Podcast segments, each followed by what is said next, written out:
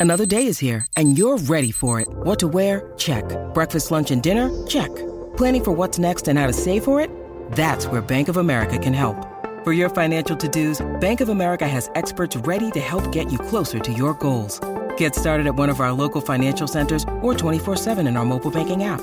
Find a location near you at bankofamerica.com slash talk to us. What would you like the power to do? Mobile banking requires downloading the app and is only available for select devices. Message and data rates may apply. Bank of America and a member FDIC.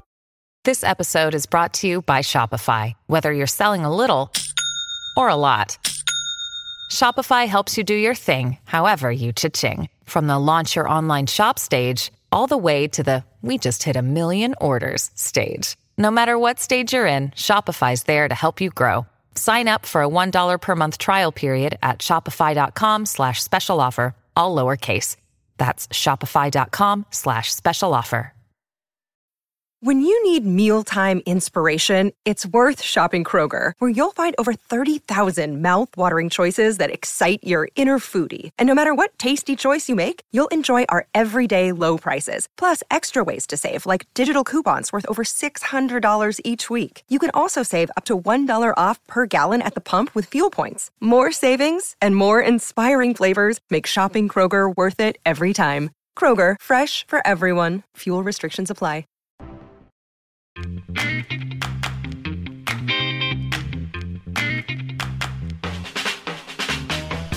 Oh, what's going on, everybody? Welcome to episode 502 of Flow Wrestling Radio Live. I'm your host, Christian Piles, joined by my two co hosts, Stephen Kyle Brackey and Ben Funky Askren. Ben, coming to us from Woo! Wisconsin. And a big woo to start the morning. And we have a special guest on, uh, head coach of Appalachian State, John Mark Bentley. Coach Bentley on. Uh, if you didn't hear, haven't heard, don't know, um, I sent out a tweet yesterday. App State announced they were cutting several sports, and fortunately, thank thank the Lord, not wrestling at App State. App State has a, a, really strong program. As you can see, right behind Coach uh, Bentley, you've got the SoCon champion 2019 with some pretty sick rings there behind you. Uh, so a good program, and they're able to remain off the chopping block. And since the COVID 19 stuff has been coming out, it was kind of one of the first moments of paranoia we had as a wrestling community. Like, oh boy, this could this might be bad for for these programs, especially mid majors, which App State falls in that. So, so Coach Bentley, how are you doing this morning? I'm doing great. I appreciate you guys having me on. Well, we're thankful to have you on. Um, so I, I guess I, I have a quite a few questions, thoughts, but but just as uh, you working in the athletics department there at App State, how aware were you that okay, there's there's going to be some some cuts levied uh, against some sports here? Were, were you aware that was potentially coming?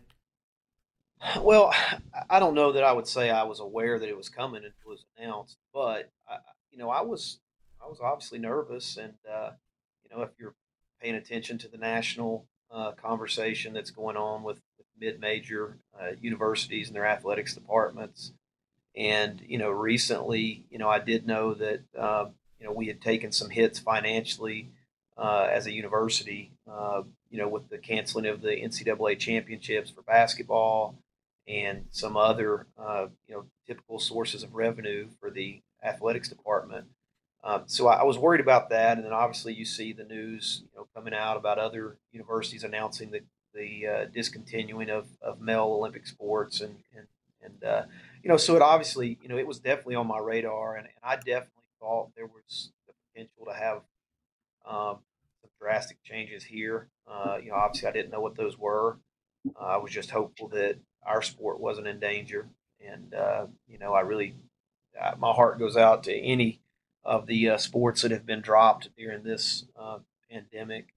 Uh, but but I think that uh, you know we'll try to do our best to position our sport as a um, program that, that really makes sense on our campus and uh, you know brings a lot to the table. Yeah. So further and for, for more context, men's soccer, men's tennis, and men's track and field were the were the programs that were cut at App State. Coach, what what do you think you have been able to do at your program to to keep App State still um, an active, flourishing program? And what advice would you maybe give to other other programs as they look to um, r- remain? Well, I think that you know on our campus, wrestling is a, is a really big deal, and uh, you know there's a lot of reasons. I mean, obviously we've had a lot of success uh, competitively. You know, we've won a lot of conference championships. We've been ranked in the top 25 in the country. You know, several of the last three or four years, and uh, had some big Power Five wins. We've produced some All Americans, and so from a competitive standpoint, this program has has excelled, and, and we've got a great tradition and history. Uh, but I think it's a lot more than that. You know, I mean, I think that obviously you want to be very competitive uh, on the wrestling mat, but but we bring a lot of other things to, to the table as well. I mean, our program raises a ton of money. We just recently did a about a two hundred thousand dollar wrestling uh, facility renovation, which we raised the funds for uh, ourselves. And uh, you know, we're one of five ticketed sports at Appalachian State. And uh, you know where they're selling tickets. And you know the, the great thing about that is is we're selling tickets. And every single time we wrestle a home dual meet we have standing room only crowds. And so I think there's a lot of things that that it's uh, you know been you know we're very very fortunate to have going for us here at Appalachian State and and those are just uh, you know a few of them. So you've been at uh, at App State for for a while now. What and how much when when you got there are you thinking, okay, not only do I need to coach, I need to win, but I need to show a certain amount of value because I know I coach wrestling and I know that wrestling is a vulnerable vulnerable sport. when did that kind of enter your consciousness like, okay, I have to have a different approach outside of just winning? I think it was probably four or five years uh, into my tenure as a head coach when I'm looking at the national landscape of college wrestling and, and watching programs that were – competitive uh, from a wrestling standpoint, uh, getting dropped or having you know, you know the program take a step backwards and things like that. And you know, I've also you know kind of with you know being in this role uh, with time have understood that you know it's important that your that your wrestling program or, or any sport fits within the body of the university and with the athletics department. And so, you know, all those things that I just mentioned uh, you know, are things that Appalachian State has going for us. It makes sense on our campus. I mean, if you step on our campus and you know you run into any random person or in the town or in the in the uh, student body, uh, they're aware that we have a really successful wrestling program and and uh, you know that it's a big deal on our campus. And so, getting that message out there, you know, a lot of people you know didn't have a clue how how much revenue we actually bring to the university so about five years ago, I started creating an end of the year report that details wow. all that: how much money we raise, how much. Uh, you know how much our season ticket sales are every year that goes directly to the athletics department. Uh, you know, just things like that. The success we've had, and just it's not just one thing, but it's a component of all the things that, that embody why our program is is important and why it's successful on this campus. And so, just trying to, you know, I understood that getting that message out uh, of the value of, of Appalachian State wrestling, uh, both within this community, within the university, and within the, the region, was, was very important. And, and, that's just kind of been my goal, um, especially of late, the last four or five years. I've really tried to, to make sure that that, that message is, is being spread.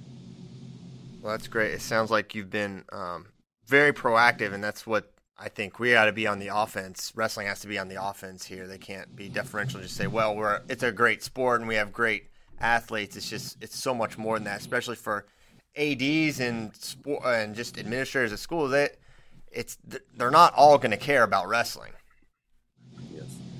Yeah, absolutely. I mean, and, and I think it's also important that that you find out what the you know what the mission uh, of your university and your athletics departments are and we as a sport need to position ourselves to be within those uh, those those missions and, and, values of the of the university and the athletics department.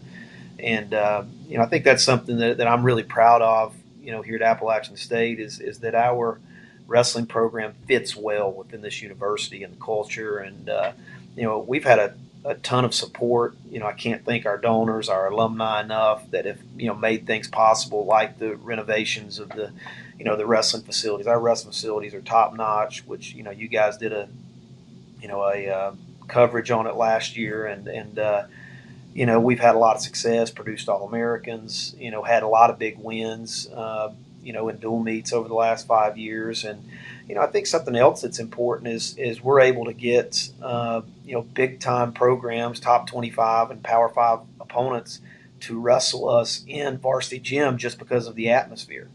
And uh, I think anytime that you're wrestling in front of sellout crowds or standing room only crowds, I think that speaks volumes to the to the university and the athletics department about what a big deal uh, wrestling is and how important it is, you know, with, within your campus.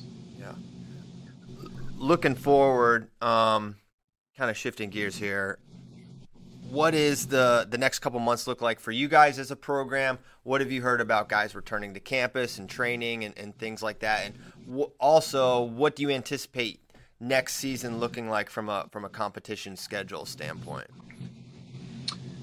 Well, I think there's still a lot of a lot of things up in the air. Uh, you know, we're obviously trying to prepare our guys the best we can remotely. Uh, you know, we're doing team meetings weekly and uh, you know, making sure that our guys understand that you know we don't know when we're going to be able to return to campus, but as soon as they are, our guys need to be prepared to, to be fit, to be in shape, and to be able to start training and, and getting after it right away because we may not have as long of a preseason uh, as we've had in, in years past. And, you know, who knows how long our season could be this year. I mean, I know there's been some um, mention the last couple weeks about potentially moving uh, the season to start in January uh, amongst the Division One coaches, and maybe have the NCAA championships conclude in April. Mm. And and I do think that there would be some value to that, especially in the current circumstances with so many things that are unknown, and uh, you know campuses you know trying to return to normal. Um, I don't I don't foresee any uh, athletes being back on our campus before July. I mean, I did see that the NCAA uh, made voluntary workouts uh, allowable again starting June 1st, but but I don't I don't foresee that our campus will open up again before July 1, and I think it'll be kind of a phased reopening with staff, potentially fall sports like football and things like that, and then I think um, you know it'll gradually kind of open up to the to the general population. So. Okay. Looking looking to next year, the the the lineup you're going to put out. What are some uh, give us a kind of a sense of, of what your your team's going to look like next year. Well, I mean, we, we return a lot. I mean, we graduated three seniors, but it was three really good seniors. I mean, we uh, you know we had three conference champions that were seniors that were losing, and uh, you know, so we've got to replace those guys. But but seven of our starters that returned had winning records. So uh, you know, this was probably the first year of my coaching career that we had all 10 wrestlers had had winning records in the starting lineup. So I thought that was something that, that was was positive and something we could build on. We have a really strong team culture right now, probably the best team culture of any uh, teams that, that I've coached, and uh, a lot of guys that are hungry. And there's just a lot of positive things going on for our program right now. Our our, our team continues to grow and to improve, and uh, you know, as, as our culture has gotten better and better, I've seen that uh, you know the young guys coming in, it's uh, you know it's easier for them to get on board and and uh, you know maybe have some success early on. And uh, you know, like I said, there's just so many positive things going on in our program right now. Uh, you know, I'm excited about next year, the challenge that, that's ahead. I mean, we do return, uh, you know, seven out of ten starters, but we lost three key ones, which we, you know, we're working diligently to, you know, to kind of fill those holes. and you know, obviously with you know five scholarships that's that's a challenge yeah. you know with, with not being fully funded. But but i think you know we're in a good spot. Our guys have really uh, put in a you know i think a good amount of work the last couple of years. And so uh, you know i'm excited to, for the for the challenge ahead and and uh, you know the potential that this team may have. That's awesome. Um, well it, has been it's been cool following your program. I appreciate you uh, being able and willing to come on. I think you have a, a, good message to other programs about you know what is necessary to keep wrestling alive in Division One sports. I think that's super important. Um, is there is there anything else before before we let you go? Well, no, I think that just like I said, I mean, I think that on a lot of campuses, you know, wrestling could be uh, a premier sport. It's just a matter of how we're packaging it and, and making it, uh, you know, like I said, part of the university and, and athletics department mission, but also it has such a great entertainment value, which our fan base understands that, but we've got to figure out a way to market it to the general population. And that's what we've tried to do is really kind of, you know, how do we how do we include new fans, and uh, you know, how do we how do we grow uh, the brand, not just within the wrestling community, but within the sports community in general, within within just the the you know university and, and the the region. Um, you know, I mentioned before we're one of only five ticketed sports here, and uh, you know, five. I think we've been ticket, you know, selling season tickets for the last five or six years. And I remember I had a little bit of pushback when I first went to approach my administration about starting to sell season tickets. And I remember they were like, "Well, it's going to kill your attendance," and it's actually done the opposite. I mean, since we've started selling season tickets, our attendance has continued to grow because I think we put a value on, on our program. Mm-hmm. And uh, you know, I think that's something that you know, even though those funds go just into straight into the athletics department, I'm okay with that because we're bringing something. To, you know, we're bringing something to the athletics department. You know what I mean? As, as opposed to just being a constant drain. You know, we mm-hmm. want to make sure that we're, uh, you know, helping, you know, promote the the agenda of the athletics department and and you know our university. Obviously, you know, we've had several All Americans in, in recent years, and, and that's very important to us. I mean, we always want to have All Americans, and you know, our goal here is to be a top ten team. You know, we've been a, a top twenty five team, things like that, but we're we're trying to move the needle forward. Uh, I've got some great conversations going on right now with donors to grow our scholarship budget because I think that's the key. I mean, if yeah. we can get five more scholarships, I think that could make a big, big difference for our program. And so I've got some great conversations going on and some things that look uh, positive moving forward uh, to, to generate those extra funds for, for scholarships. So just a lot of exciting things going on. Our program's growing, and, and it's just a, a great place to be. Man, well, that's outstanding. Um, if you just continue on this track, I, am I'm, I'm pretty sure you're going to be able to get it. You've you've done a lot there, and you're you're on the right path. And it's it's cool that you've been able to uh, establish uh, wrestling in Boone, North Carolina, where I don't think there's a big wrestling tradition. I think that's hard, and I think and it's interesting, you know that you know in Raleigh, you know Pat Popolizio, he's been able to energize it. It just kind of shows that with the right vision, it, you can take a place that doesn't know wrestling or have a re- rich wrestling tradition and, and make it a wrestling town. I think that's really cool.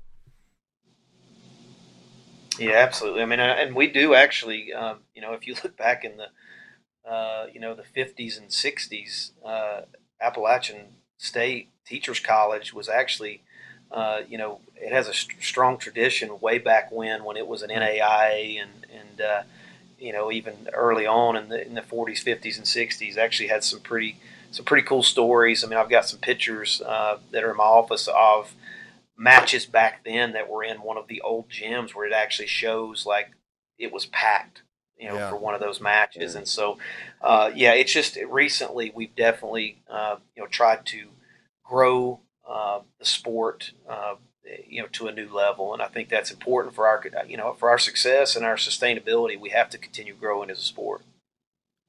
Well, appreciate you coming on. Uh, very well said, and uh, we'll, we'll, be rooting for you back here. Um, thanks for coming on, Coach. Uh, hope you have a good, good Thursday, and um, stay safe out there. Absolutely. Thank you, guys. Thanks for all you do for wrestling. Hey, thanks, Coach. Have a good one. Yeah. Talk to you later. All right, Coach John Mark Bentley, App State University. That was really cool. Also, it's really scary. you know, uh, yeah. I, I feel, I don't know if I should feel this way, but like after ODU dropped, I, I was concerned or worried or like, is this going to be like a two, three week thing or we're just going to like this school, that school? And, you know, we dodged one. I say dodged one because CMU dropped rest, uh, dropped not wrestling, but they they cut some men's sports. That mm-hmm. really worried me, right? But we, yeah. Fortunately, you know, Coach Borrelli's done such a great job there.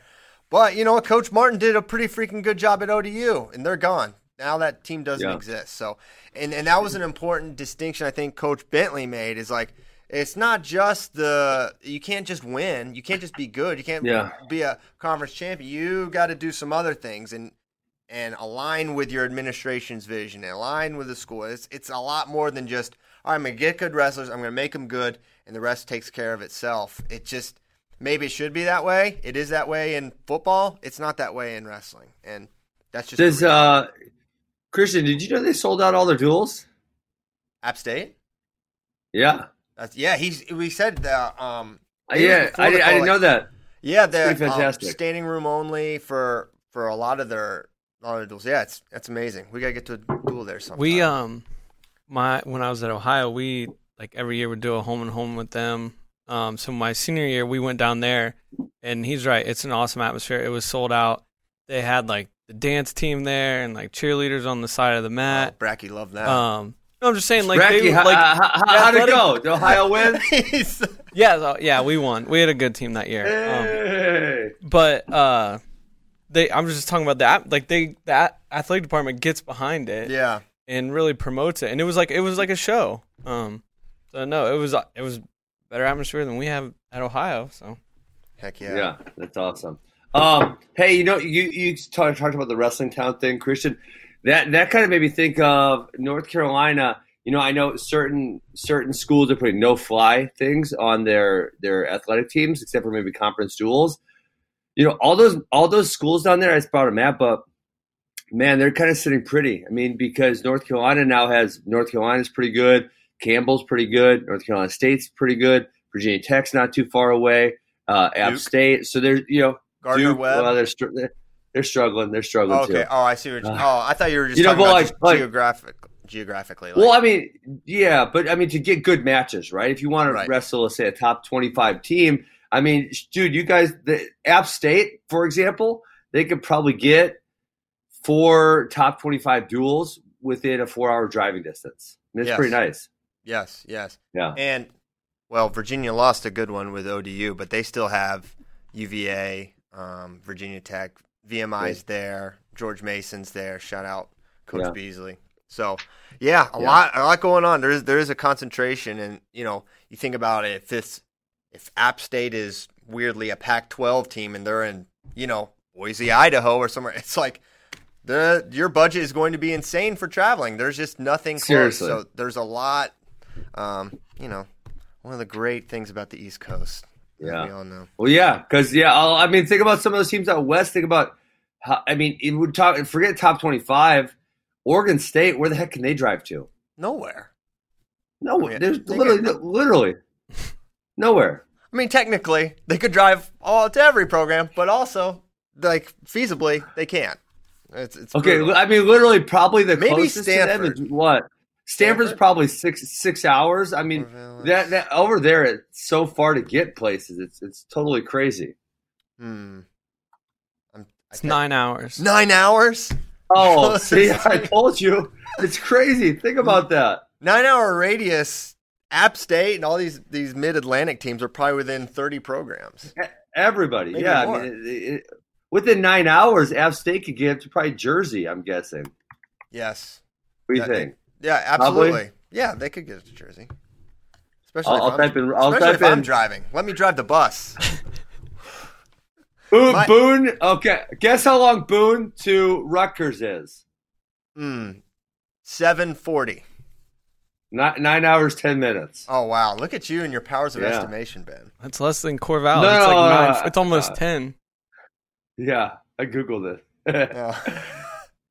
Yeah. So, um, hey, well, this has nothing to do with anything, but my, uh, for those of you who listen to FRL or or follow me on social media, you know my dad is a terrible traveler and like kind of psychotic. well, he they arrived. I walked out the door yesterday morning, and my parents are are parked in front, like just waiting for me to walk out the door, and so. Uh, my brother forbid my father from driving across the country. To, he's 73 now. Okay. He's like, you're not allowed to drive from Virginia to Texas anymore. You can't do that by yourself. So he, Why not? Why are you trying to hold the old man back?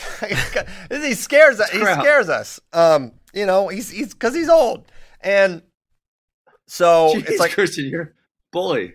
well, I mean, uh, Natalie was talking about it. She was calling him old yesterday. He's old. He's not young. So anyway, all right, all right. Um, well, my mom's coming with him, so this is great. So they'll split the time.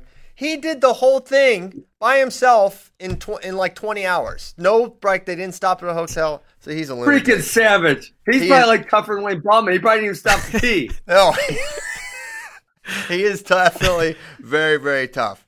Um, okay, Oh man. so what? Maybe we'll maybe we'll touch in and out for for the App State stuff and just the, go ahead. I, so I guess I had a question about your dad there. So okay, Okay, go ahead. So I, I was confused. Did he literally when you walk out in the morning and they're there? Were Literally- they not there the night before?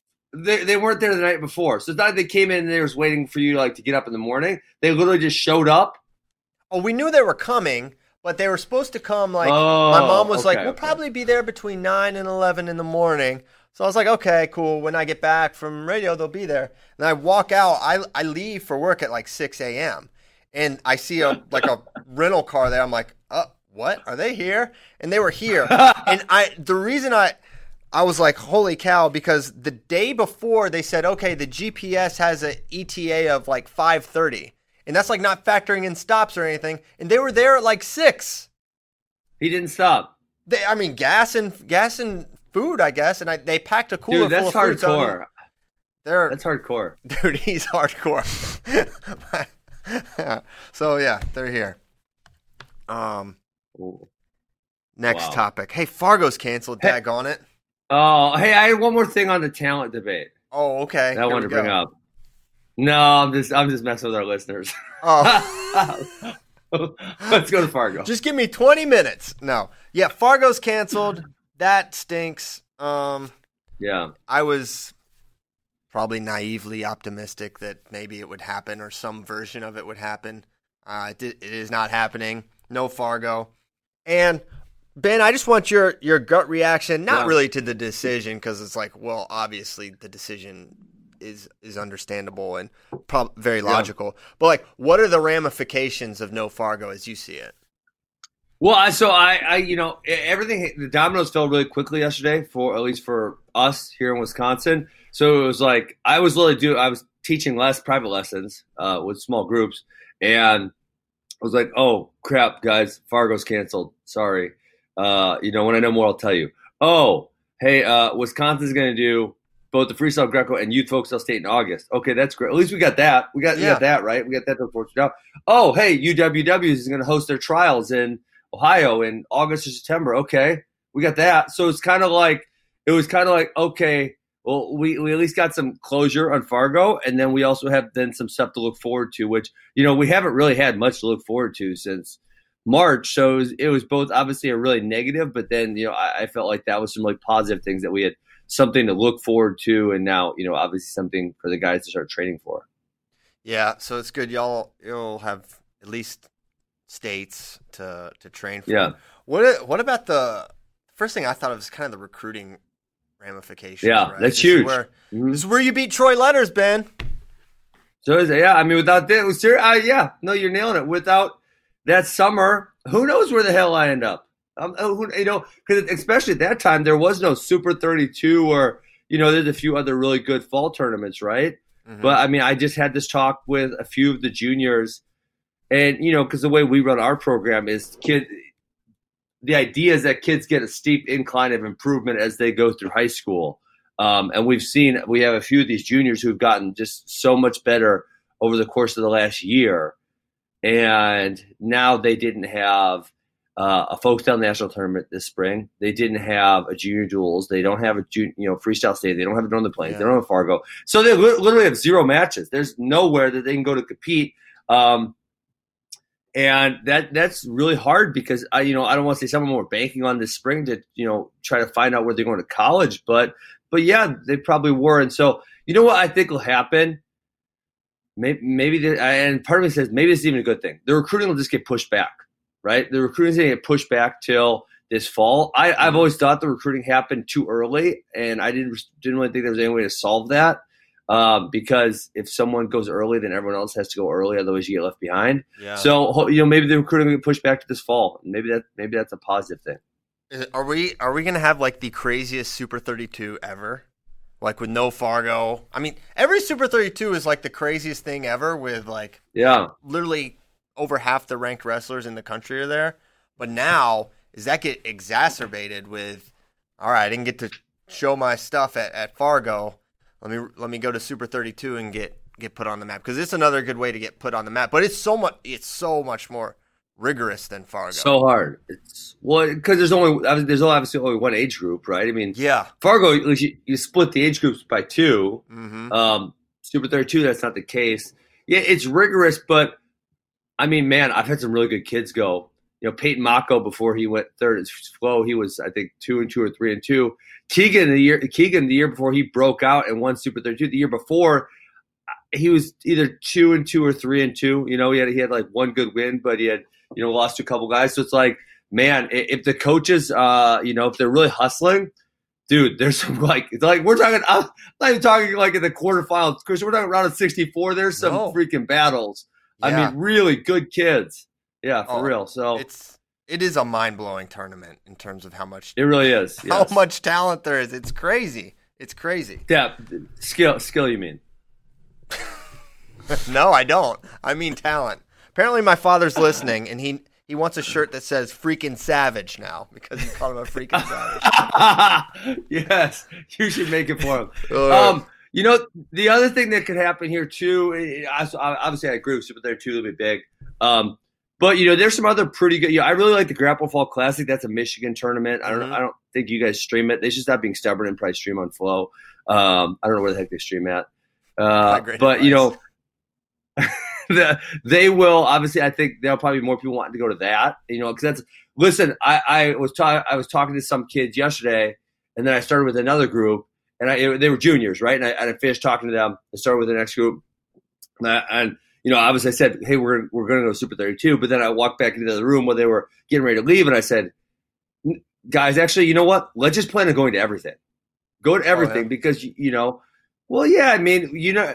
For, for what it's worth, I think if a high, good high school kid beats a couple nationally ranked guys, say you know at, Grapple Fall Classic, right? He beats a couple of national ranked guys, and then maybe doesn't place at Super 32. Well, the coaches are gonna go back and look. Oh, he beat this guy and this. guy. That matters, right? yeah, And they're gonna want to see how you you know how you perform against other really highly ranked guys. So yeah, I think that matters for sure. if uh, if you were a high school wrestler now, Ben, would you be one of those guys that just enters everything because you wrestled every single day for like eight years? Oh, I re- I wrestled in every. You know, I tried wrestling in a college open, and I got I got turned down from that because when I was in high school, there you couldn't wrestle in the fall. There was not there. It literally tournaments didn't exist. You know, I mean, they just there was nothing. Yeah, I wrestled in. I mean, everything I could. So I always went to the Western Regional um, in Vegas, right? Uh, that was one that we went to, and then yeah, you know one stupid tournament I went to is uh, they had this tournament called the Iron Man. Uh, not in Ohio, I've heard obviously. of it. No, not not in. Ohio.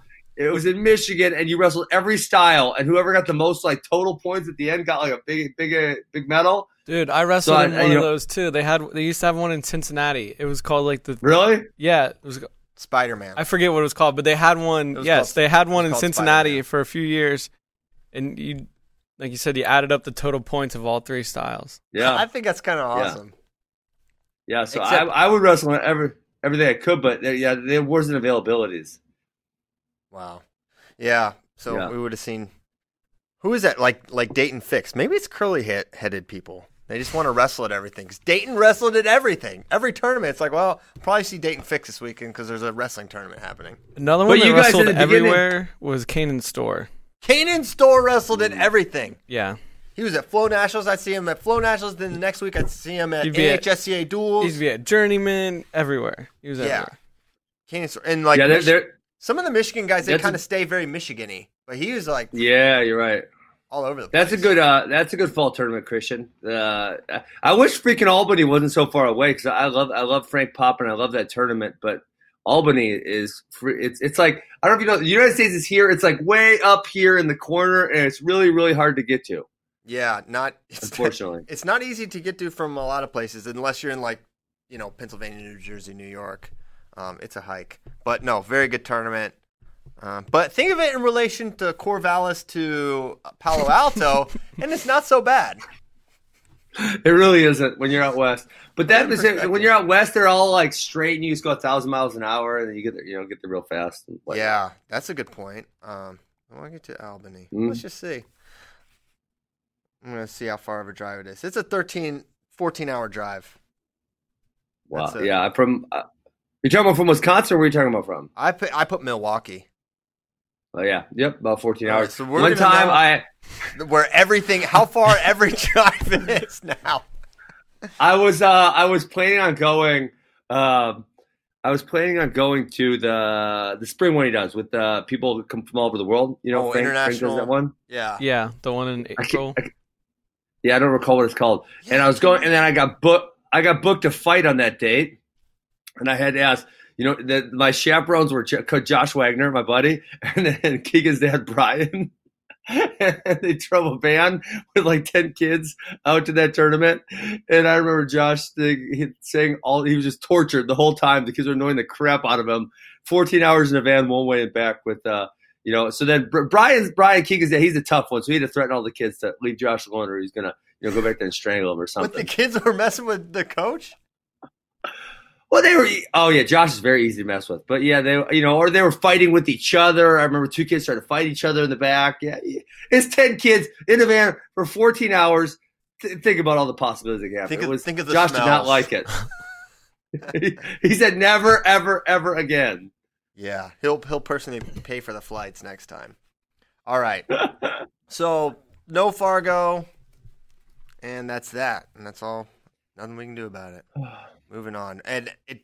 I don't know if there will or will not be a world team or trials or anything like that for juniors, uh, juniors, cadets, U twenty threes. I don't know. Well, they- And- I thought I heard there would be. That's what I heard yesterday. Well, the the release that USA put out said they they were going to focus on local, Local, state, state, regional. local, state, regional, which would not be national. But they didn't. are you sure that?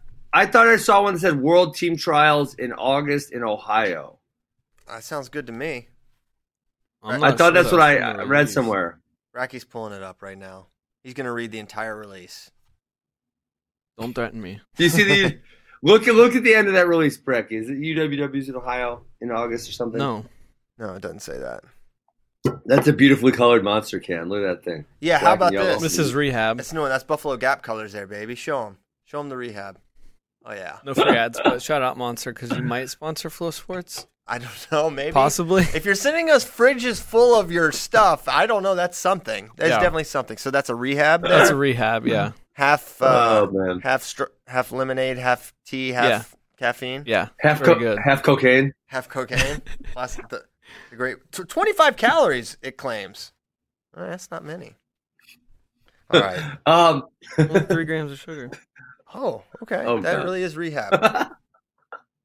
um, yeah, so uh, I would be interested to see if some other options pop up this fall too. You know, just people. Uh, the ingenuity of the American spirit is pretty strong, Christian. So you know, who who knows what else will pop up as options for us in say August, September. Um, I, I bet we'll see more options. when are you gonna start having events?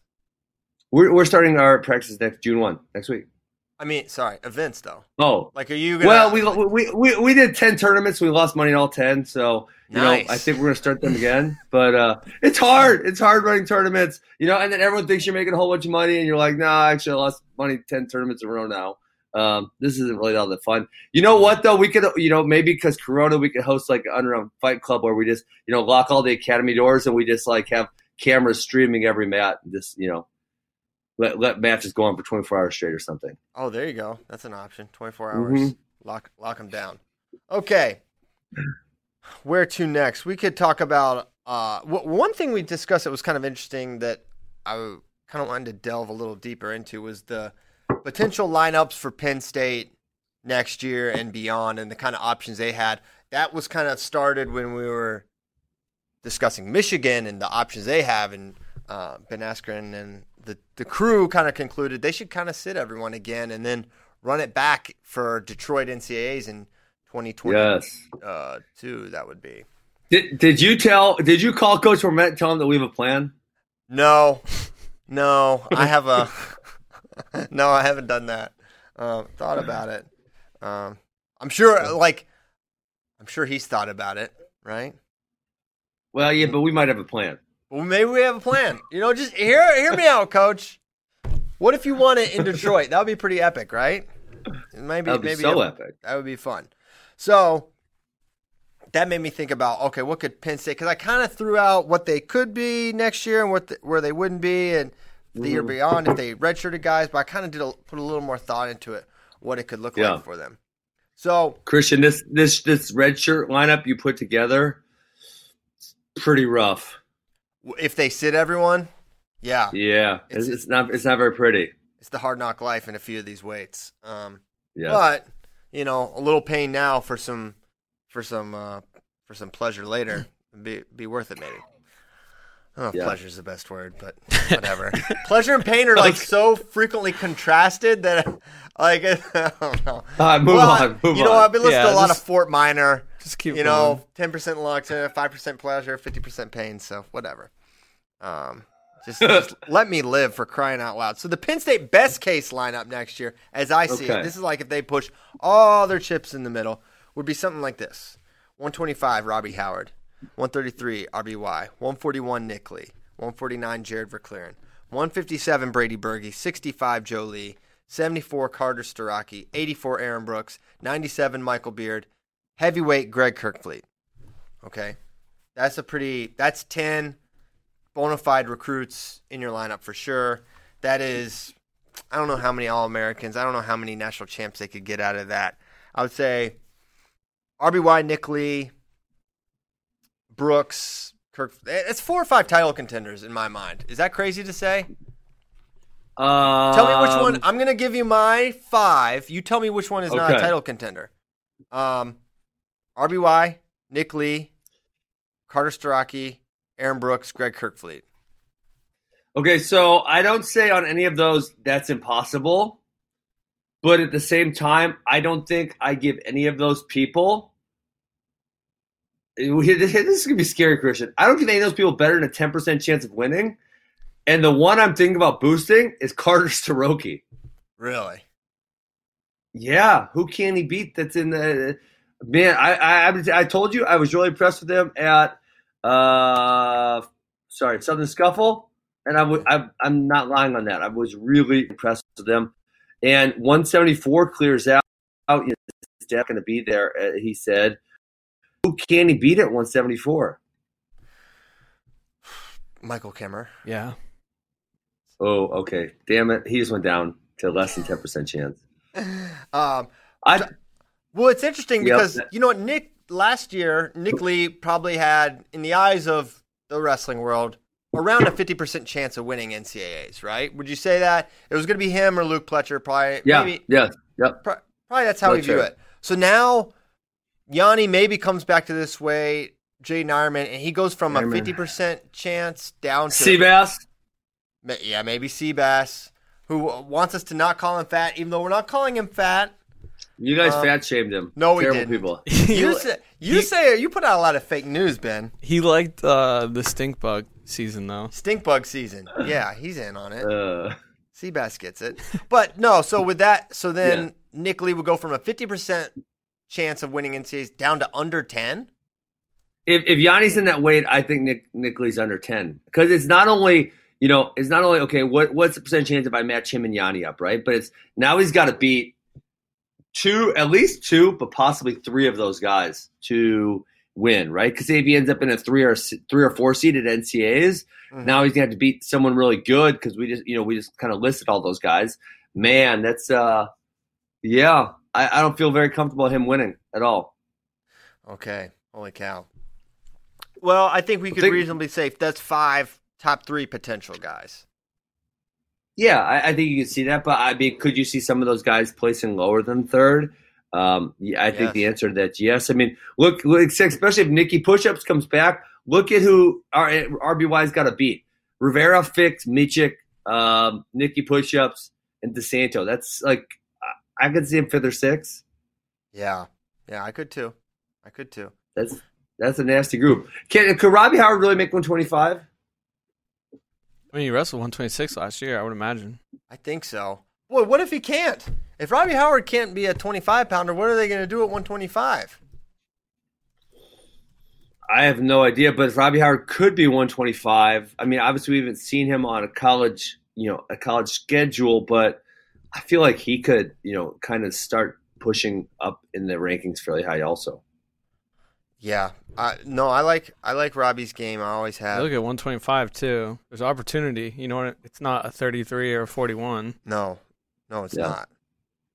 So it's a way to do it. So they could Mhm. do they could do that lineup.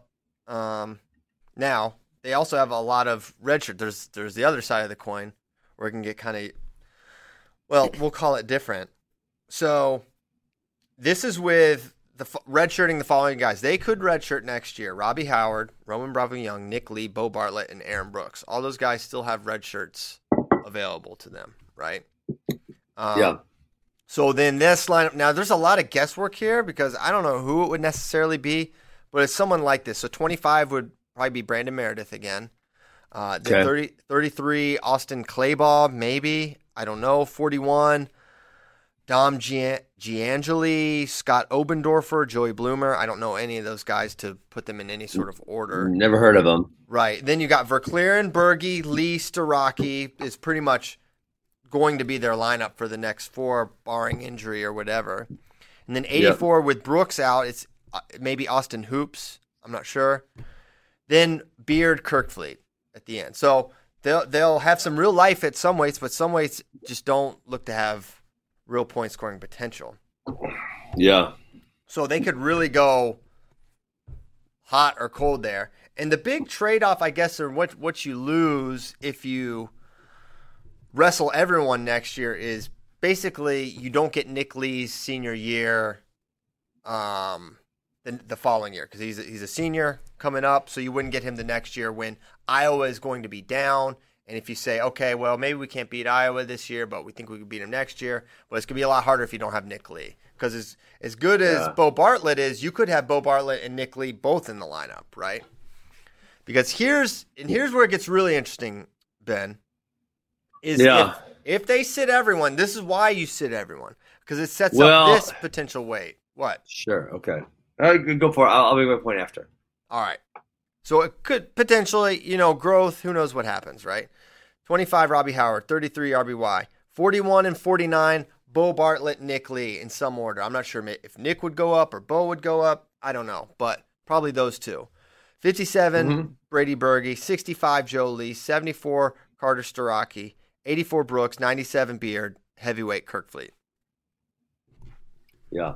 And that's a So, really, really good team. And that really good team goes against not the Iowa gangbuster squad that they're going to have next year. It's going to be the Iowa squad that doesn't have Spencer Lee, Austin DeSanto, Alex Marinelli, Michael Kemerer, and others. Caleb Young. So okay, so we're the worst case. The worst case. The the worst team on this by a long shot. You know, of best case worst case for the next two years is the worst case next year. If you redshirt everybody, that is a rough squad right there, dude. I I- I don't know if that squad's taking top ten. Like it, it'll be close. Um, so th- that's that's uh yeah maybe they might be lower. Um, when I look at that lineup. Um, so you know if you wrestle Nick Lee, you're I don't feel like Bo Bartlett's gonna be that much of a drop off from Nick Lee in two years, right? I think if you give him a year, and who knows, right? Obviously, you never really know how he's gonna turn out, but I, I think all signs would point that he's gonna be pretty damn good in two years.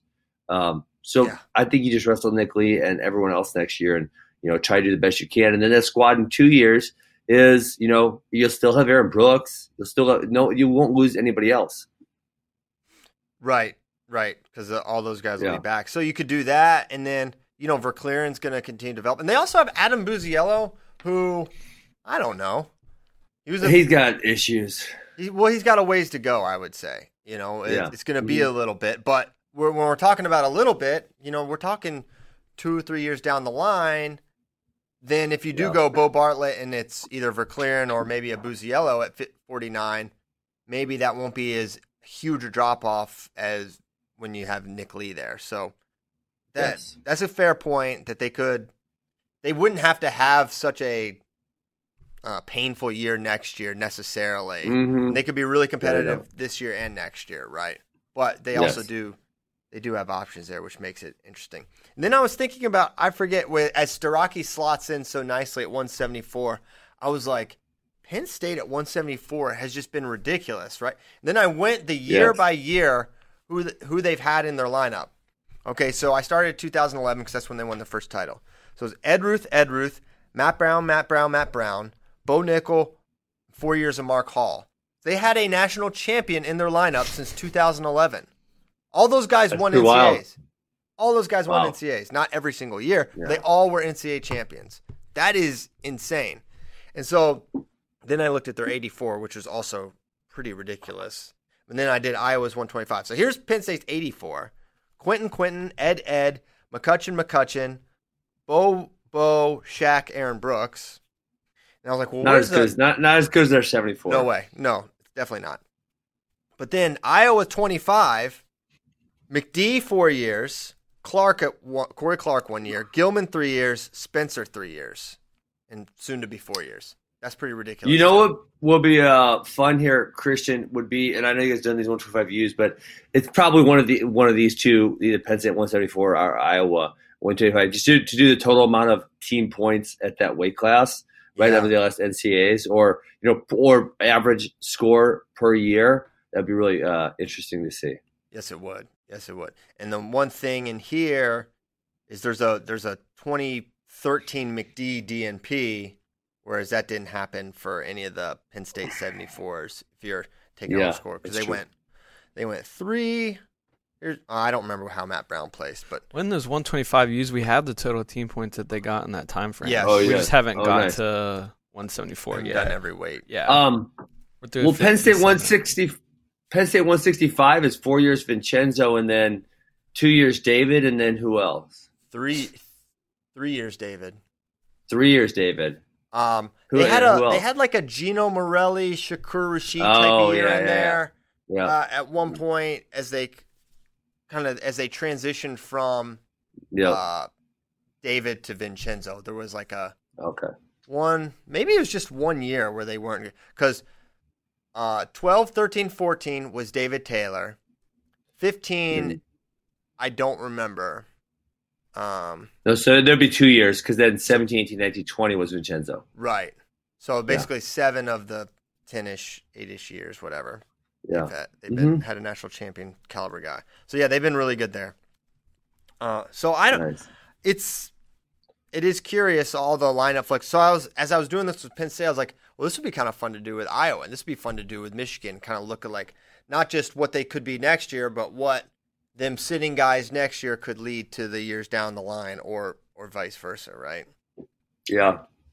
I mean, it's, it's kind of hard to say, though, also, Christian, because for, for me, right, so we're looking at next year, but then, say, you know, you're talking about Penn State 2021, 2022, which is two years.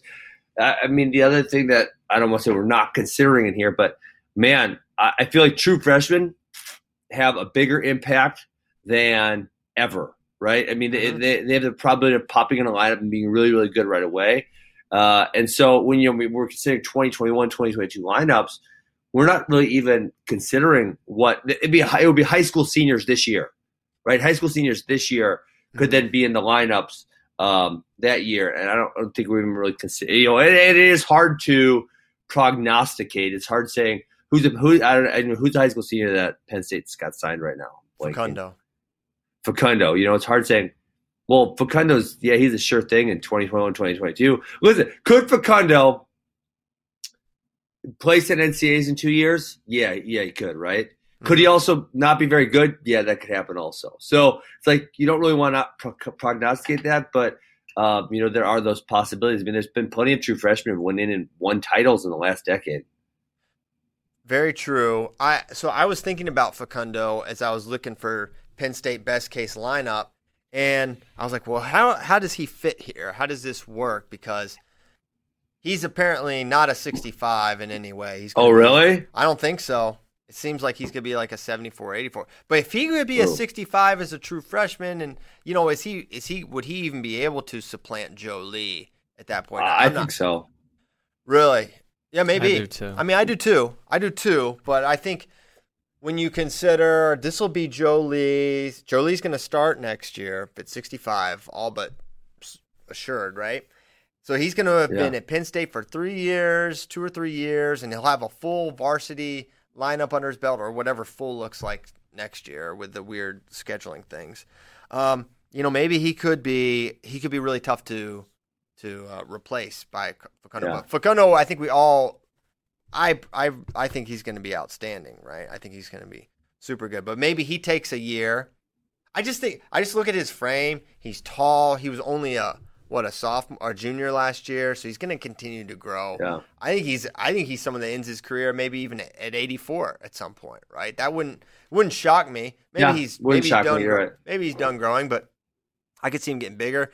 Do they gap year him or redshirt him, or do they throw him in right away? So they'll have some some flexibility with with Facundo. But if yeah, if they wanted to get interesting with it and inject him into the lineup, not this year but next year, that that would definitely add to their talent level.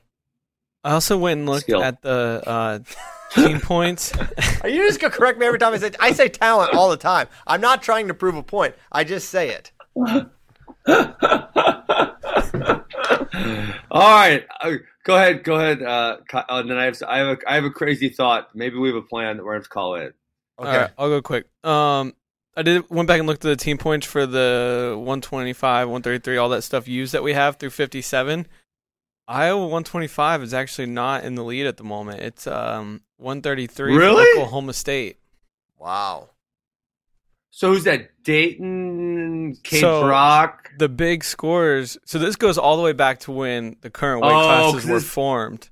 Mm, So- How many years ago was that? How many years ago? I think it was 90, 98? 99, I think. Oh wow, that's a long ways back. Yeah, since 1999. So the key, they have five NCAA champions there, which is huge. It's Johnny Thompson twice. He was two one one three. Coleman Scott Yep. was second, then first, and then Jordan Oliver was four one two at one thirty. And you had Nathan Morgan in there for at least two two All Americans, maybe Yeah, three Yeah, All yeah. This is just like the main, the main scores. Um, and that you know that beats Iowa by twenty some points. What's interesting though is in the first five really weights, by twenty. Yeah, Iowa is Wow. 215 for 125U. But in the first five weights, Iowa has the most uh, team points. The first five total. So one Hmm. no, like Right, right, they take they take three of the first five weights. So they took Oh, got it, got it, got it, 125U, 149U, 157U. Got it. Man, I mean, I wouldn't guess that makes that makes sense. 57. Yeah. Oh, who's fifty-seven? So you had DSJ. so we got tw- twenty years. You had uh, Joe Johnston. mm-hmm. If you go that far back, I'm pulling Who up- else do you have that's really good from them? I'm blanking. I am too. He's pulling it up. TJ Williams, Oh, Derek. St. John. Uh, and oh, two we got years that of far Michael back. Kimmer. Oh shoot. Yeah. Yeah, TJ Williams Huh. will help. Okay. Um. Okay. Ready for my crazy idea? Always. I might have a plan. We might have to phone this into Iowa City. Okay. So here's what you do. You let Spencer and DeSanto wrestle unattached starting next year. Okay. You potentially keep them in red shirt. Mm-hmm. You know, maybe let them do a few freestyle tournaments. You got some other guys you can wrestle in there. They had a couple good recruits, right? That they can wrestle. There's some Yeah, good Cashman. backups they have that they can wrestle. Yep. Um, and hey, if you're blow, blowing the doors off and you don't need them, you keep them in red shirt so you could possibly win the next two titles because uh, between DeSanto and Lee, they both have a red shirt, and that's probably we'll call it 40 points. Yeah. Um, and then obviously, in addition, then you would have Spencer Lee, you know, being able to optimize his training for the Olympic team trials and the Olympics. What do you think? I like it. I like the consideration. I, I don't know if, well, Spencer, would he want to take the Olympic anyways, or would he just want to compete, you know, compete and do it? I don't know. Yeah. Um, Well, especially Christian, if if uh, you know uh, John Mark Bentley mentioned that they might move NCAAs back to April, right? then totally where are trials going? Trials. Yeah. Yeah. Yeah, that's that's a great question. And that that could really cut into the or really factor into the decision making for some of these guys. I don't I don't think a lot of these athletes are going to make the redshirt or wrestle decision for any any foreseeable Yeah. near term, right? They're going to wait and see what's going to be the situation. winter trials, winter NCAAs. What what should I do?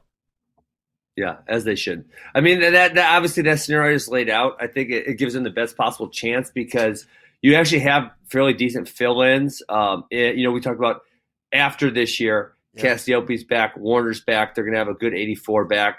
Uh, you know, you can put in Nelson Brands at 74, so he'll be back. Um, you can probably Gavin fill in like a Kennedy.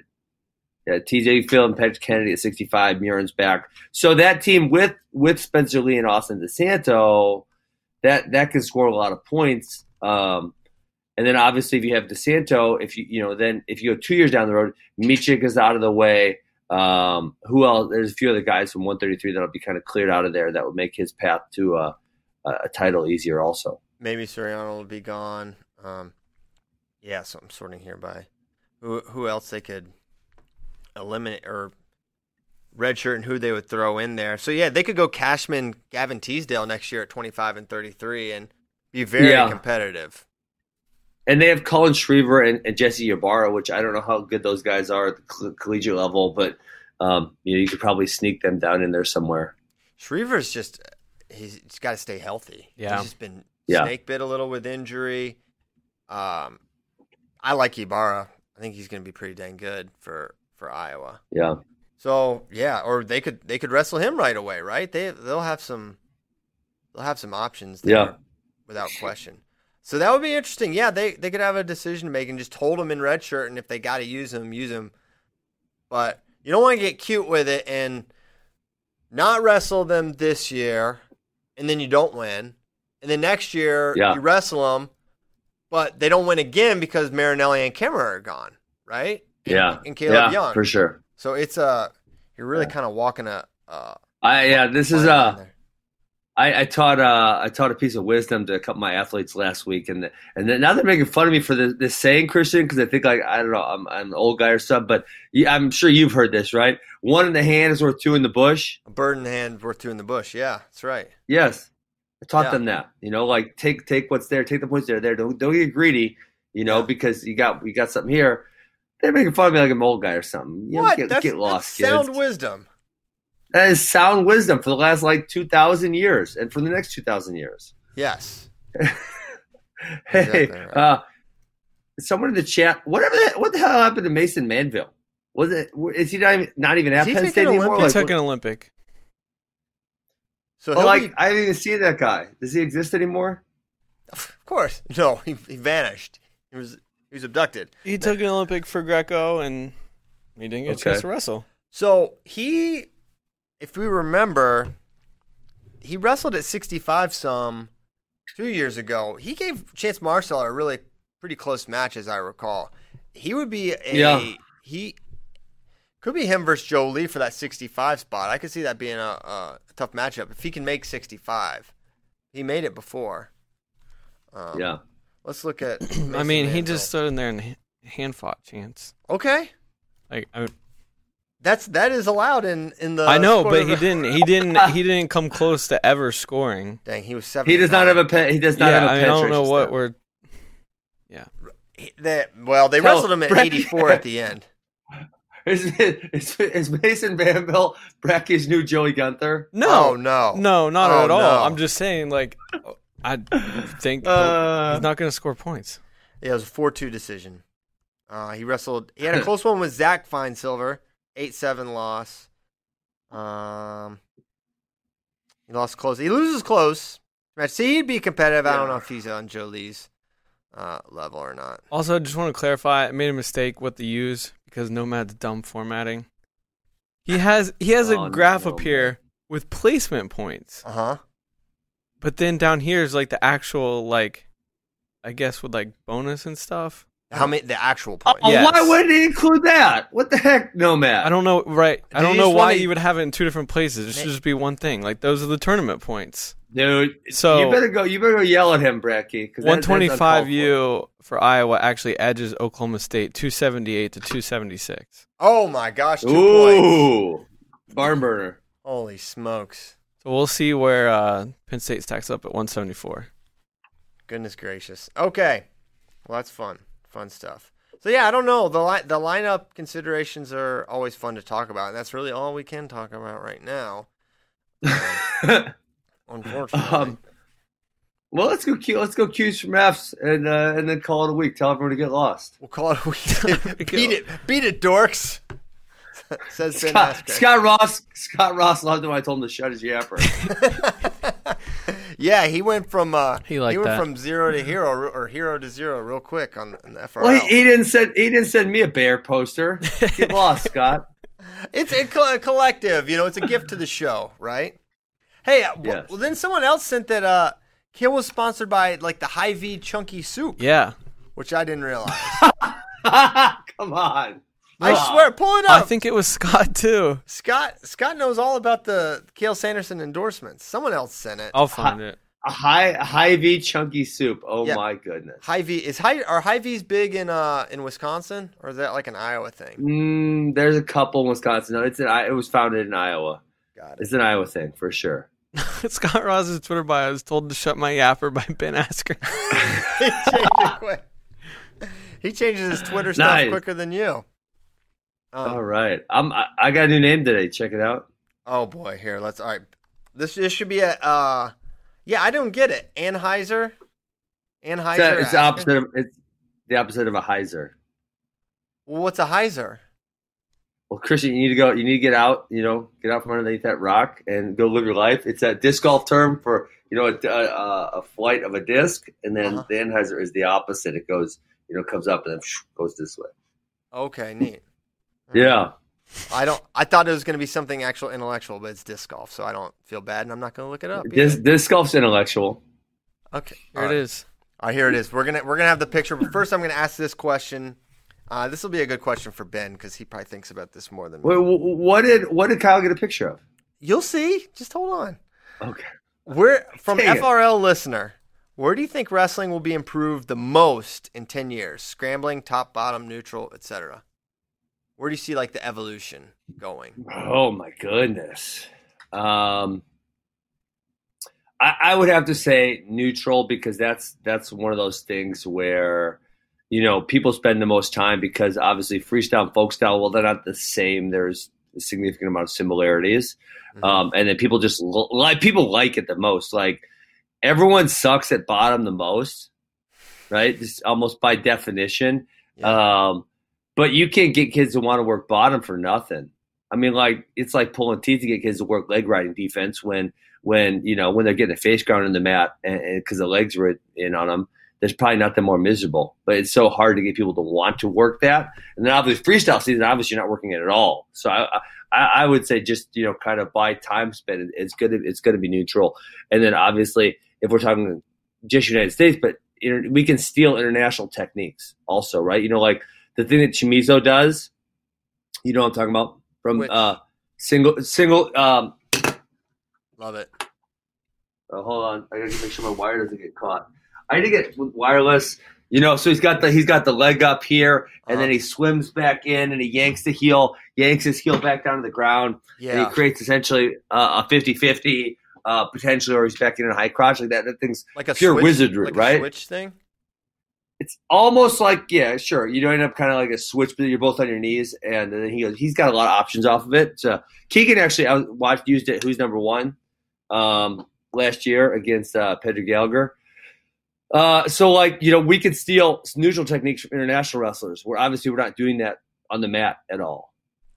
Yeah, So I I, thought I, would say neutral. I would have said neutral if I have to pick a position because kids are more focused on making uh, making world teams. Wait, we've got the chunky soup. Pull up the chunky soup. oh chunky my soup. god! Okay, so I don't know if we can free, freeze and enhance. I can't read it as well because my eyes aren't great. But Hy-Vee chunky grilled chicken, high V chunky grilled sirloin. We're freezing and enhancing here. So steak with vegetables doesn't say anything. It just has Cael Sanderson on there. If you're listening to this, Says wrestling champion and Hy-Vee soup enthusiast. so he loves high No, V it soup. doesn't. Where at? I can't see on the the, bottom, bottom, in the All right, red. in the scroll, red. scroll down. Scroll the bottom. Scroll down. Scroll down. Go down. So Who's been? Uh, there we no, go. No, other way. Yes. Oh my god! Hy-Vee soup enthusiast. They better they better pay Cael a lot of money for that. He signed the cans. He signed the cans. Man, I would Oh love God. those. Those would be a great decoration. Actually, I'd Do you think just they soup. did? Do you think they did a special edition where you actually like hand signed with a sharpie and you you could like win win those or something or maybe a gold marker? Event? Yeah, maybe that would be a good way to launch the campaign. So yeah. Wow. So yes, he was. Uh, he's a big chunky soup, but not the chunky, not Campbell's chunky, Hy-Vee chunky soup. Cael Sanderson. Yeah, so he's on there. a he's on the for can. that? No, you can. It, it's a description. You should be able to call. Uh, you should be able to call it chunky. Don't don't try to get Hy-Vee in trouble, Ben. I know. I feel like they kind of ripped off uh, Campbell's there. But yeah, at- I, I think so. Well, will Cael be included on the lawsuit? No, hey, but look at those. Look like it got mailed to them separate. Look look at the box it's in. It's in like little soup divots there. It's like yeah, they so- were mailed as a uh, like a collector's item. Yeah. Oh, yeah, you can still was. buy them. Yeah, no, this is How Scott much is found it? this on eBay. Oh, man. God. Kyle, you need to buy that. You need to buy that and put it in front of your computer like you used to have um, the Broncos helmet. Yeah, Yeah. Uh, we got well. How much? How much Oh, is it, on doesn't say. eBay? It doesn't say. Oh, come on. We'll sign in. Let's figure it out. Let's get. I Let's, don't have an eBay account. Oh this my. isn't even eBay. This is WorthPoint. Listen, that that's a that's a company expense right there, guys. Send me the link. I'll get this done. Uh, all right. So we say neutral because people are trying to make world teams, and um, yeah, very good. Yeah, I, I think that's for sure. Hey, there was one question I didn't like. I don't even know what this guy's. Can you read it to me to make sure I'm like my brain's not going fuzzy here because uh, I thought it was like the guy trying to sound smart, but it wasn't all that good of a question. So it's Oh. the next question below the one you just asked. Uh, okay, the pie one. Um, oh, it's not really a question. It was a response to that one. So he said top and scrambling is more wrestlers Oh. learn jujitsu. We've already seen Roscoff and Nolf blow people's minds with fairly basic stuff, and that's just the beginning. So I, I thought I thought he was trying to be really smart here. Like that's just no stop. Stop. Like I, I've done jiu-jitsu for a decade. I wrestle uh, for much longer than that. While while uh, there are a few things that are that are crossover applicably, it's not just the beginning. Like, come on, dude. What are we doing? 50-50 position heel hooks in wrestling? That ain't gonna happen. Give me a freaking break here. Yeah. Um, so no, I, I don't- think there's that much stuff coming over from jiu-jitsu. I think there's a few body movements. Like Christian, have you you do you're a white belt, right? Maybe you Oh, got the, one stripe. the white belt? whitest of whites.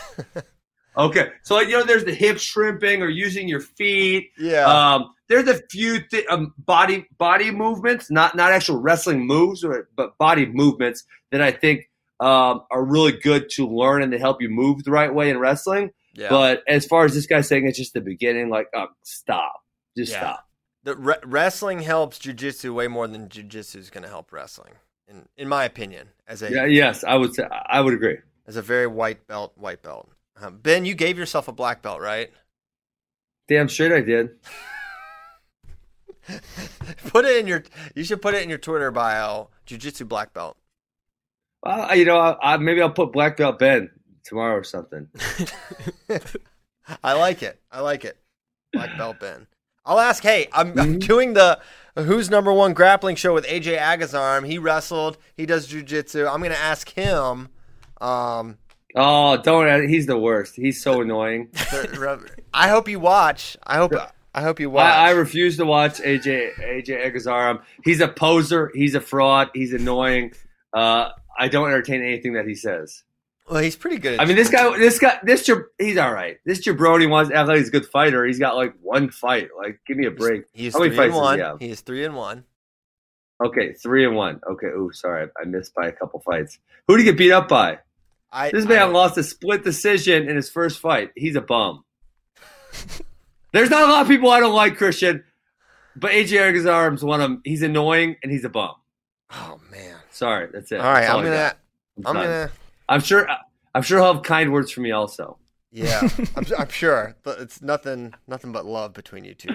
Clearly. Yeah. Uh, But I went a decade without losing, and he lost to some bum in his first fight. So get lost, AJ. Okay. Um, I don't know if you you want me to keep going? No, you're good. You're good. I get it. We all get it. So I don't know if you want to answer this specifically, but whatever. I'll shoot my shot here. Which of Ben's athletes in specific does he think take the biggest hit in terms of recruiting because of no Fargo? Um, yeah, I mean, I, I don't know that I necessarily want to name, you know, any names, but obviously the the junior class is the one, right? Because the sophomores are going to always have next year. Oh my gosh, you want make, me to make it even worse on AJ Agazarm? Yeah. The, the bum that he lost to only has one. He he went. Listen, he beat AJ. He beat AJ and said, "All right, that's it. I'm done. I don't even I don't even do this fighting thing." He's so done. when AJ starts, his only fight. he's done. Only fight ever. he did one fight, beat AJ, and never fought again. That, that Sherdog says that's his only fight. Okay, I can't believe that's actually true, but I believe the Sherdog Hey, says look that. it up. I'll, I believe the I Sherdog send says that. I just can't believe he fought someone that was zero and zero, lost to him, and that person said, "I'm good. Yeah. Seacrest out." Yeah. So then when, when AJ starts talking about fighting, tell him he's a bum. Get out of here. I will Um, not tell him he's a bum. Tell him I said he's a bum. He lost to a dude who was zero and zero. Okay. Okay. Hey, right, everyone's um, zero and zero sometime. It's true. Uh, okay, let me think. So, yeah, we like I said, we have a lot of juniors who have, you know, a few of them obviously like a Matty Bianchi. He's already committed to University of Little Rock. Um, you know, a few of them already have getting looks, but I think there's a handful who, you know, are kind of under the radar and haven't quite made their their full breakout yet. Um, you know, kind of like a, a Keegan. You know, I I don't know the name will be as good as Keegan, but you know, if you look at freshman off season and fre- and then and then fall of sophomore year to then um, summer of sophomore year and fall of junior year for Keegan. I mean, it was like two totally different people, completely just different, different worlds. Um, and I think we have a few guys who are making really really strong improvements. And so yeah, it just sucks that they're not going to get to go out and you know compete and hope hopefully the UWW trials happen and then obviously you know hopefully we have a big fall. Yeah. Amen. Okay. This, this could hurt um colleges too, like their evaluation of guys. yeah. Absolutely. Um, they're not getting a chance to see him as much against the high level guys. It'll be interesting to see ways they maybe work around that, or if I think it helps the hustlers yeah, because if it ma- it makes it harder, you got to dig deeper. You got to be talking to more coaches. You got to be doing a lot of different things you're not used to. And some will just kick it down the road and say, "All right, I'll catch him at Super 32." And the the lunatics and there there is a work discrepancy among college coaches, right? Some put in the work, put in. the Oh, you're saying this is not me, Christian. You're gonna feel mad at you. Do you disagree? Do you? Oh, do you think everyone does the exact same amount of work in recruiting? Uh, listen, I, I don't know that for a fact, but I would say that yes, that you're right. That's hi- that's highly unlikely that that's the In case. what? in- Well, hold on, Ben. How can I disagreed with you. I, I agreed with you. I know, but I said I. I'm just saying I've never seen that, so I wouldn't want to throw anyone under the bus. And but throw I think under you're, the you are correct. Well, you got someone in mind right now. I, I didn't. Maybe, maybe not. You don't know that. you're busted. No, there, there's some that there. Listen, in any in Uh. any profession, there is that bell curve of work ethic. Okay, I How- agree. How I would agree. That- possibly yeah. not apply to college coaching? I agree. Okay, I agree with you. I'm just saying, you know, you you had someone in mind. I don't. I don't so much you get in trouble. Just watch, you know, watch your tongue because people people will be sensitive. I know that. That's why I didn't, I didn't say anyone's name. I don't. I li- I literally don't have anyone in mind. I have the hustlers in mind, but I don't have the. Okay. Who who's the biggest? Give me like your top three hustlers. I'm thinking back in the day when I was at a bunch of tournaments. I used to. I just saw Nate Engel and Frank Beasley at every tournament I ever went to. Mm. It was like I just they're here, they're here. Um, Lee Pritts is up there. Lee Yeah. Pritts is only ever on his phone. Like all he is just he's also at every tournament, like you're he saying. is at every tournament. This I I uh in 2014 I was at Arizona State because they had the national team camp there, and basically I whether I liked it or not, I worked for Zeke Jones that weekend. it was just he had I had the itinerary. I was like it was great. It was I I loved it. I really appreciated it, and um so I was I was with Coach Pritts a bunch, and just.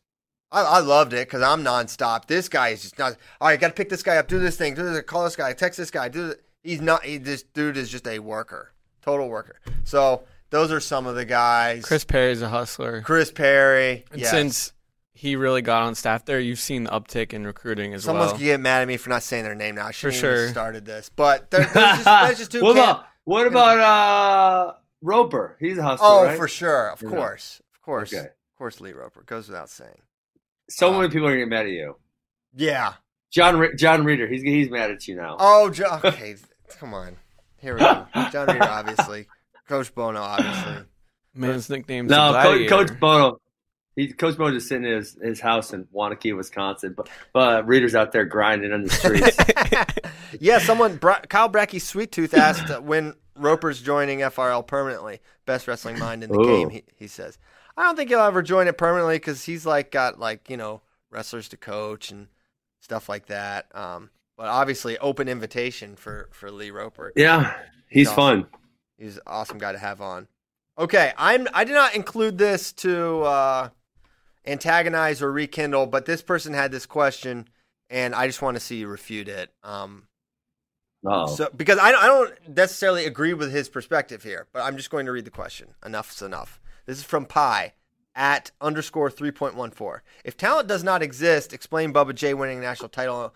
Brandon Sorensen, Jared Hott, Tyler Graff never did. You admitted you admitted Ben Askren. Bubba J didn't work hard. The other names are known to be super hard workers. Explanation is Bubba is super talented. Um, well, I think this is fairly easily to refute. So I didn't say Bubba Jenkins didn't work hard. I said he was he was inconsistent in, in his work ethic. Right? Sometimes he'd come in and really buzz his ass, and other times, you know, he would dog it a little bit. Uh, but he but he did. You're right. There were times when he really picked it up. The other thing, you know, I see a lot, especially I see this in wrestling a lot, Christian, is if a coach and or parent, and I, I don't know Bubby Jenkins' childhood, so I can't speak for his childhood, but I know he was really good in high school, so um, this is a possibility. If a parent and or a coach grinds a kid when they're young, uh, the kid will retain those skills, right? Once they've done a, uh, a 10,000 single legs, they've done 10,000 single legs, they're always going to have a good single leg Mm-hmm. what's going to start lacking is their motivation, right? And so, you know, and I, I'm not going to throw him under the bus, but Bub is definitely not one of them. But I can tell you there's a lot of high school wrestlers who have great skills because they've been developed because their coaches and, and or parents have grinded them. But because they cut too much weight and they competed too much, by the time they get to college, their motivation level is, is way down, right? And so you'll see these flashes of brilliance because they are, yeah, they are in fact really good at wrestling but their motivation level is way down. So you see very inconsistent performances. You see them probably not achieving as much as they could. It has nothing to do with talent. It has to do with the fact that they've been grinded for, you know, probably from age five to age 18. They've developed really, really good skills at wrestling. And you guys can probably picture some of these guys I'm talking about. And then from age 18 to 22, they lack the motivation. And the college coach puts up with their shit because, well, they can see that they are really good in wrestling, in Mhm. fact. Yes. Got so anyone come to mind? You're just trying to get me uh, get me beat down. Hey, so as I, as I've been thinking about this, um, one, I think correlating hard work with success is um, doesn't make a lot of sense. I mean, I think it does, but at the same time, it's like, Yeah. well, the hardest worker will not be the, the best wrestler. I don't, and also.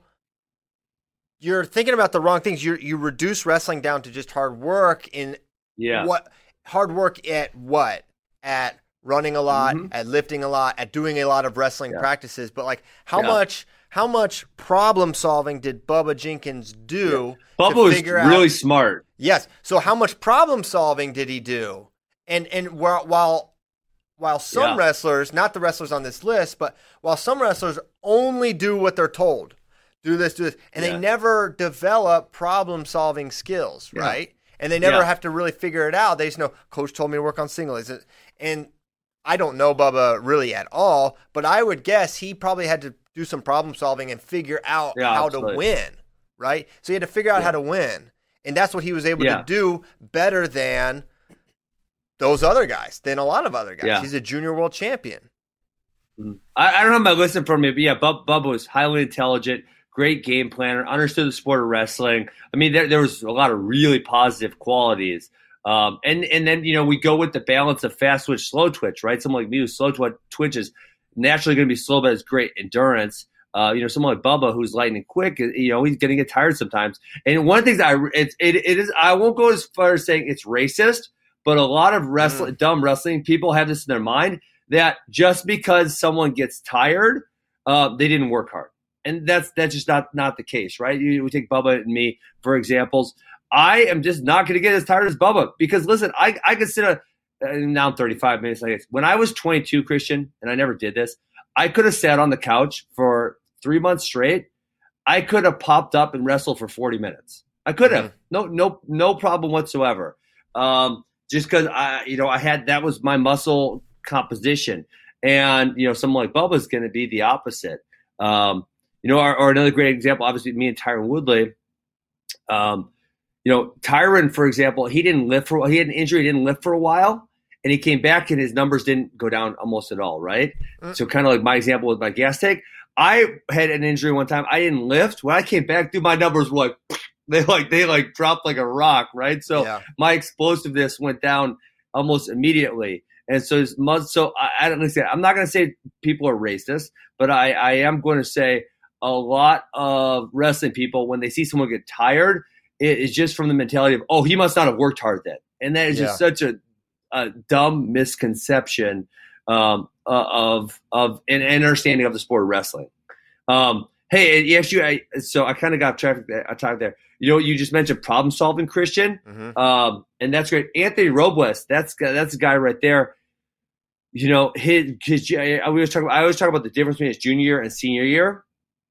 Um, you know, he had nine losses, and then he had mm-hmm. zero. He went from seventh to first. There's a guy right there that, listen, no one could tell him how to wrestle with one leg. Yeah. Right? None of us have one leg. And he went and did some serious problem solving, some serious thought. And obviously, you know, obviously he had some, um, you know, like Brian Stith, I know was really influential in his thinking. You know, Brian, another really smart guy. Um, but yeah. he literally figured he, yeah, he figured it out, right? He figured out how how he could get his body to do these different takedowns that he wasn't doing his junior year, and that was what made him so successful. So, would it have been better for Anthony Robles to just drill a billion times all the takedowns he was doing his junior year? No, he probably would have had the exact same result. Yeah. It was significantly more important for him to do that problem solving, say, how am I getting stopped? And then he figures it out, and now all of a sudden he's on top within like you know a minute in every single match his senior year. And the the other thing about that is hard, hard work is in many ways easier and simpler than problem solving because there's no set parameters for okay if you do a you got to do a three mile run you've got to do these lifts and you got to wrestle for an hour and a half there's parameters and you just go and you do it and you can get through it the human body but there's no yeah. parameters for solving a problem like okay Correct. i'll put in 20 minutes of problem solving that who knows if that's going to be enough that's yeah. not how it's not how problem solving really works right it is not how it works to, you do have to put in the time but it's just going to be uh it's so much more I guess would I say art more art than science? I'm not sure how I would describe it, but it's not that simple. Yeah, uh, uh yeah, I, I, would agree, and and so you know, um, in there's there's significant inherent biases in, eh, within people on what things they value, and in wrestling, problem solving is has a very low value but obviously, in my opinion, it's got a very high upside, right? You can yeah. get a huge amount of benefit. We talking about Anthony Robles.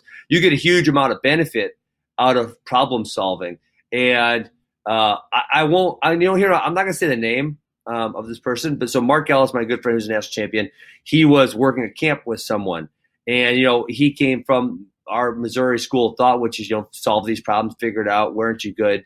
And now, and he was with someone who had just came up a little bit short at the national tournament. And that person probably could benefit from a little bit of problem solving. And that that person definitely 100% worked their butt off, worked really, really, really hard.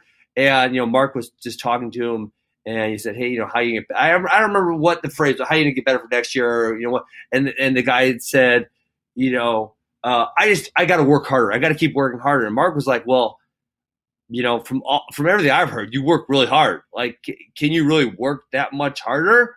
Uh, or you know, maybe is it a few new moves that you need to add? Mm-hmm. And you know, the, but the the kid, the guy, the kid was convinced that he just needed to work harder, and that was going to solve everything. And a lot of people in wrestling, they they they like to think that way, and that's you know, can can hard work solve some problems? Yeah, of course it can, right? Is it going to solve all your problems? Nope. Boom. Well said. Yeah. From Locked Hands, if Kyle has to punch through 10 layers of drywall for one flavor of Monster, what flavor would it be? Uh, probably just original. Wow. Yeah, He's a classic guy. yeah. No, I am. Basic. it is. No. Ba- no, it's basic. It is. Okay. Basic Bradkey. Fine. Um, all right. I think we did this. I think we did this Yeah. show. We officially did it. Good show. Ending on the good uh good little conversation about hard work and problem solving, et cetera, et cetera. Um cool. Kyle Grover, thank you for producing the show. We are good to go. You can play us out. Thanks to the funky one, Ben Askren, Miss the Heiser, Anheuser, Anheuser Busch, Anheuser Ben. Um, he does. Ben doesn't drink, but his his Twitter handle is now Anheuser. You don't know what Anheuser is. You need to go Google it. I probably won't, but but that's okay. Maybe I will. I didn't know. Oh what it my was either. goodness! Nick Simmons, the East Lansing Strangler, just texted me that there's going to be an Iron Man freestyle folk style Greco tournament. I gotta read. It's a flyer on my phone. It's, they're bringing it back, just like I talked about Bradkey. Boom, Iron Man. Very good. Well, hey, thanks a lot. Thanks to Bracky. Thanks to you for listening. We'll be back this time Tuesday, next Tuesday. Have a mm-hmm. good weekend. Be safe. It's going to get better. See you soon. Thanks. See ya.